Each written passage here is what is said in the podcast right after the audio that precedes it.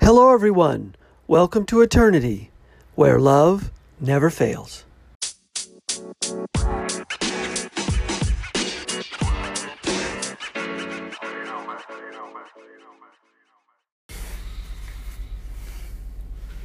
Hello, everyone. Thanks for listening. This is the Eternity Bible Study Podcast, where we walk through the Bible together every weekday, Monday through Friday. We're podcasting from here in the United States and in Zambia with a goal to share our thoughts and encourage one another as we read God's Word together, verse by verse. My co host in Zambia, Matali, and I are both listening to Through the Bible podcast and then sharing our thoughts and encouragement with you. From America to Africa and everywhere else, God is in control. As always, our attribution goes to Through the Bible with Dr. J. Vernon McGee. So if you've ever wanted to try to read the Bible every day, we hope you can join us. We're regular people, just like you, trying to learn more about God and walk in step with His Holy Spirit. So if you have your Bible, feel free to read along, and if not, no problem. We'll try to put it all together for you. So let's get started. Hello, everyone. We're back in the book of Numbers today. We'll be looking at Numbers chapter 21 and a little bit into chapter 22. Um, we're going to see um, Israel now on the march, trying to make their way into the promised land uh, of Canaan. And they had tried to advance before without God's authorization and failed. Uh, but now um, they're, uh, and then Moses, and then uh, Aaron was punished because of his lack of faith. So, um, and he he died. So it looks like um, um, their chief priest is gone. Now, what are they going to do? And Eleazar, his son, is taking over. But uh, so we'll jump right in, chapter 21, and see now what is going to happen when the Canaanite, uh, the king of Arad, who lived in the Negev, heard that Israel was coming by way of uh, Atharim. He fought against Israel and vowed uh, and took some of them captive. And Israel vowed a vow to the Lord and said, If you will indeed give this people into my hand, then I will devote their cities to destruction. So, in other words, we're going to destroy these cities in your name if, if you'll just hand these people over to us. And the Lord heeded the voice of Israel and gave over the Canaanites, and they devoted them and their cities to destruction. So the name of the place was called Hormah. And um, so that's a big victory for them. They're calling on the name of the Lord first and not trying to do it on their own. Verse 4 From Mount Hor they set out by the way to the Red Sea to go around the land of Edom because they, they uh, were refused passage there. And so the people spoke against God and against Moses like they're grumbling again.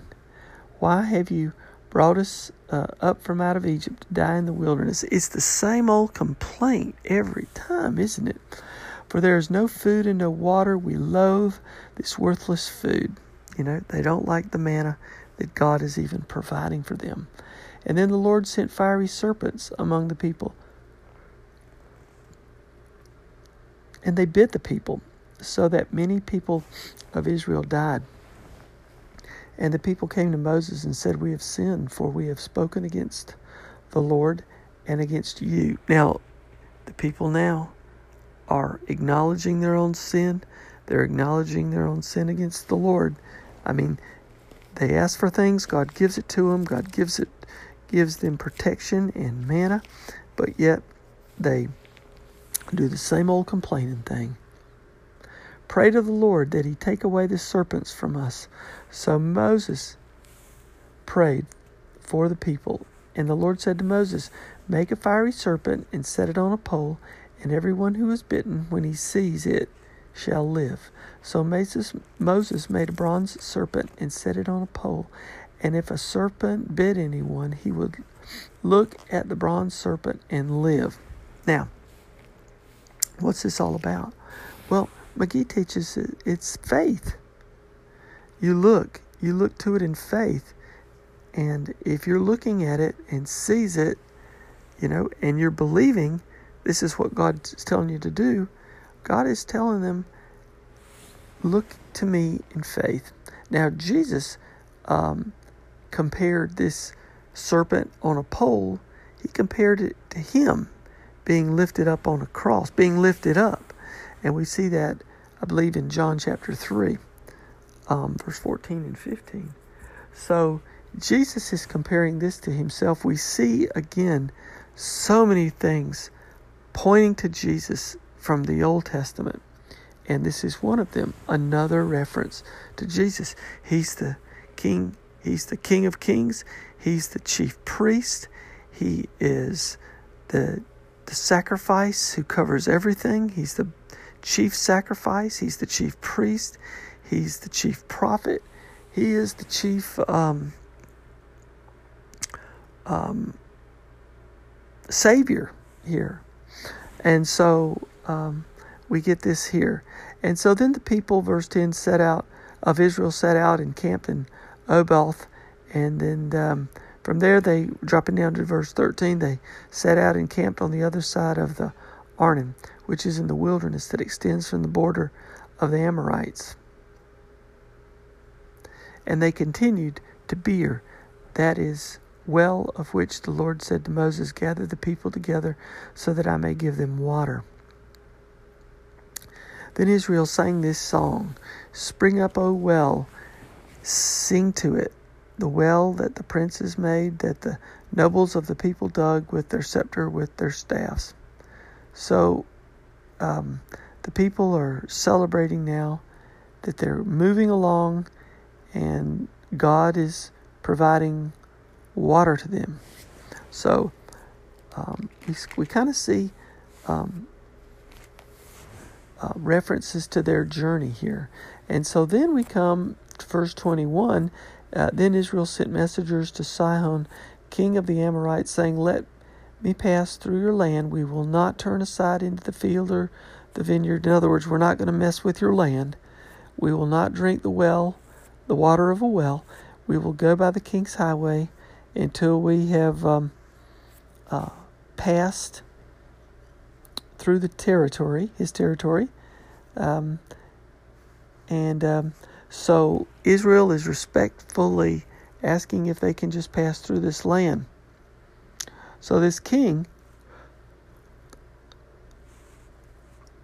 in 23, but Sihon would not allow Israel to pass through his territory. He gathered all his people together and went out against Israel to the wilderness and came to Jahaz and fought against Israel. And Israel defeated him with the edge of the sword. And down to verse 25, and Israel took all these cities, and Israel settled in the cities of the Amorites in Heshbon and its villages. So again, we see more references to Israel passing through, and they kind of get, at this point now, victory after victory after victory. And we see another example of this in verse 31. And Israel lived in the land of the Amorites, and Moses sent out to spy uh, out Jazer, and they captured its villages and dispossessed the Amorites who were there. Uh, then they turned and went up by the way to Bashan, and Og, the king of Bashan, came out against them, he and all his people, to battle at Edrei. But the Lord said to Moses, Don't fear him, for I have given him to, into your hand and all his people and his land. And you shall do to him as you did to Sihon, the king of the Amorites, who lived at Heshbon. So they defeated him and his sons and all his people until he had no survivor left, and they possessed his land. Okay? Victory after victory after victory as they call on the name of the Lord. Now we come to verse 22, and we see, um, as McGee says, a curious fellow in, in the person of Balaam. Is he a true prophet or is he a con man prophet, a false prophet? Is he a lame prophet like Balaam? Who knows? But we're going to check him out. Uh, chapter 22. Then the people of Israel set out and camped in the plains of Moab beyond the Jordan at Jericho. And Balak the son of Zippor saw all that Israel had done to the Amorites. And Moab was in great dread because of the people, because they were many. Moab was overcome with fear of the people of Israel. And Moab said to the elders of Midian, This horde will now look up all that is around us, as the ox looks up the grass of the field. So Balak, Balak, the son of Zippor, uh, who was king of Moab at the time, sent messengers to Balaam, the son of Beor at Pethor, which is near the river in the land of the people of Ammon, to him saying, Behold, the people has come out to Egypt. They cover the face of the earth, and they're dwelling, and they are dwelling to oppose me. So he's going to say in verse 6 Come out now and curse this people for me, since they are too mighty for me. So this king, Balak, is asking Balaam to make a curse on the nation Israel. All right, so it's probably for money, and we're going to see what happens. So we're going to stop here and we'll continue tomorrow through uh, this book of Numbers to see what new drama awaits us. So, as always, from me to all of you, keep your heart centered on Christ. God bless you all, and we'll see you here next time. We'll turn the rest of the podcast over to our co host in Zambia, Matali. Matali, I hope you're doing great. Look forward to hearing you in your study today.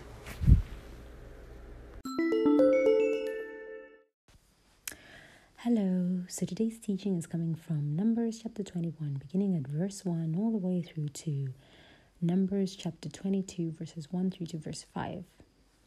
In chapter 20, that was in yesterday's study, we saw that this was the end of the wilderness march, in the sense that the wandering is over now and they will begin to march for the first time, and there is victory. So, scripture reads, verse 1 of Numbers 21 The king of Arad, the Canaanite who dwelt in the south, heard that Israel was coming on the road to Atharim. Then he fought against Israel and took some of them prisoners. Verse 2 So Israel made a vow to the Lord and said, If you will indeed deliver this people into my hand, then I will utterly destroy their cities. Verse 3 And the Lord listened to the voice of Israel and delivered up the Canaanites, and they utterly destroyed them and their cities. So the name of that place was called Hor- Hormah. Verse 4 Then they journeyed from Mount Hor by the way of the Red Sea to go around the land of Edom, and the soul of the people became very discouraged on the way. So, this is the first victory here of the wilderness march, and God gave them this victory. And now um, they have to go around, actually, they have to go by Mount Hor in the way of the Red Sea, and they can't go through the land of Edom because uh, the Edomites, the king of Edom, has said they can't pass through Edom, so they are now considering to go around it, which is a little bit further. And as they do, they actually get discouraged and they start to complain again. And this here, them complaining, is a reflection of us today. We love to complain. We lose faith and foresight of God and God's plan, and God can do um, wonders and miracles. And God is always there as long as we put Him first, as long as we're in the will of God. Uh, God will look upon his children and will you know will he will be our guide he will be our savior he actually is our savior and um, so instead of actually having that faith in god we tend to just you know lose faith and lose foresight and starts to complain verse 8 5 sorry goes on to read and the people spoke against god and against moses why have you brought us out of Egypt to die in the wilderness? For there is no food and no water, and our soul loads this worthless bread. So, this is the eighth and last murmuring of the children of Israel, and they are again complaining about the manna. you know, manna was good food. It had all the nutrients. It tasted it wasn't tasting bad, and even if they ate the same food, um, in the book of Deuteronomy, it actually says was it Deuteronomy? Yes, I think um, it actually says you know their legs did not swell, so they did not suffer from um, beriberi disease. Where if you constantly eat the same food every day, you lack other nutrients and your legs will begin to swell. But manna was nutritious. So today, it's so easy for us to actually complain about the things of God and not about the worldly things. So you find people in church, we go in church and they'll complain about and about everything. No, the pastor is boring, the hymn books are tattered, the chairs the seats are too hard and all. But if it comes to worldly things, like if people have to go like the example that Dr. J.V. McGee gave, if people have to go to a football match and it lasts seven hours, or they say for example they're going for a tennis match that lasts hours and hours, people will sit on those hard chairs in the harsh weather and not complain. So we tend to complain a lot about the things of God. So we don't take time to actually thank Him for His goodness. And these people, the Lord provided for them. You know, He was um, a, a, a cloud by day and um, a fire by night, and He was guiding them throughout, protecting them, and He provided food for them in the form of manna. But they still complained and not, and He was there for them. He was protecting them. But they did not see all that and they decided to complain and not thank him for his goodness. Scripture goes on to read verse 6 So the Lord sent fiery serpents among the people, and they bit the people, and many of the people of Israel died. Therefore the people came to Moses and said, We have sinned, for we have spoken against the Lord and against you.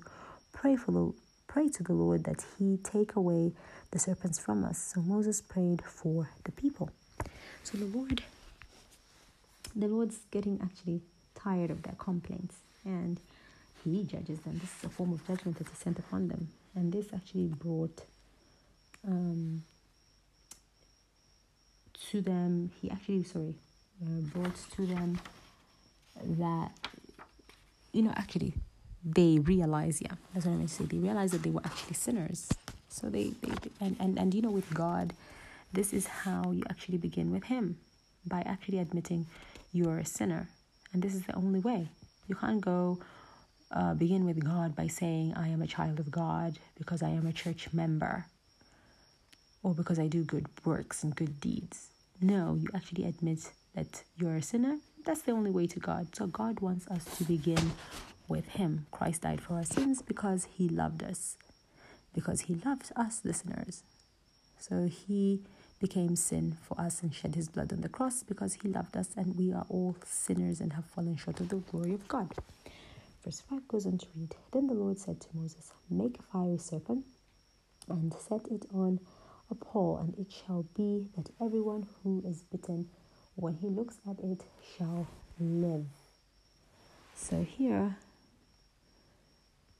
you know, they will have to give the evidence of faith as they haven't any good works in them. No one has good works or good deeds. You know, all our good works are filthy rags to God.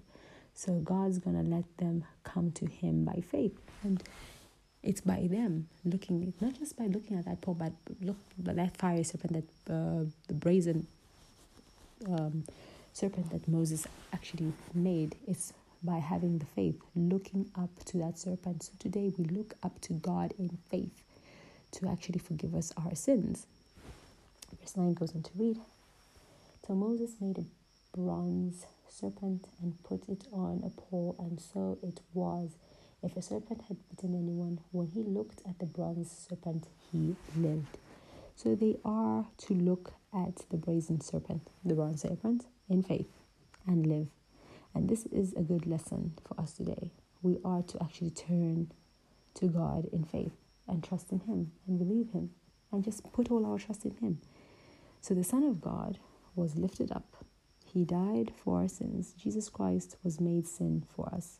So He took our place on that cross. He took Barabbas' place on that cross. Not only Barabbas' cross, but all, um, all of us. He took His place on our behalf. So God permitted this to happen because He loved us. So He can't just save us by His love No, he actually had to give a sacrifice. So he gave his son. That's how he saved us. He gave his only son. And all he's asking us to do is to actually look to Christ and live just as the Israelites were asked to look to the brazen serpent and live and look to it in faith. So dropping down to verse 13, verse 13 goes on to read From there they moved and camped at the other side of the Arnon, which is in the wilderness that extends from the border of the Amorites to the Arnon, from the Amorites, for the Arnon is the border of Moab between Moab and the Amorites. So here the children of Israel now moved on from where they were. From they were at Kadesh, is it? Yes, the last time in verse 20 they were at Kadesh, and now they are moving into the land of the Moabites. So dropping down to verse 16, it reads, From there they went to Beer, which is the well where the Lord said to Moses, Gather the people together and I will give them water. So that is, you know, the well where the Lord spoke unto Moses. Verse 17 goes on to read Then Israel sang this song Spring up, O well, all of you sing to, to it. So here this is the first time that they have sung a song and they pray, you know, sang a song of praise and thanksgiving. So they are um, thanking God for the provision that He's actually made for them in supplying water. Verse 18 goes on to read The well the leaders sank, dug by the nation's nobles, by the lawgiver with their staves. So the princes and the nobles amongst them are the ones that dug the well. So here we have capital and labor joined together in this. And if you know we actually follow along in the rest of this particular chapter, the Lord gave them a victory over Sihon. So the king of the Amor that's the king of the Amorites. So Sihon didn't want them to go to pass through his borders, but they will pass through them. And then after this, the king of the Moab, Moab, Moabites actually didn't want to let them come through because God, but God actually gave them a victory over Moab. So now we come to verse 22. And you know, verse 22, actually from, sorry, not verse 22, chapter 22. So, you know, from chapter 22 to 25, we have the story of uh, Balaam.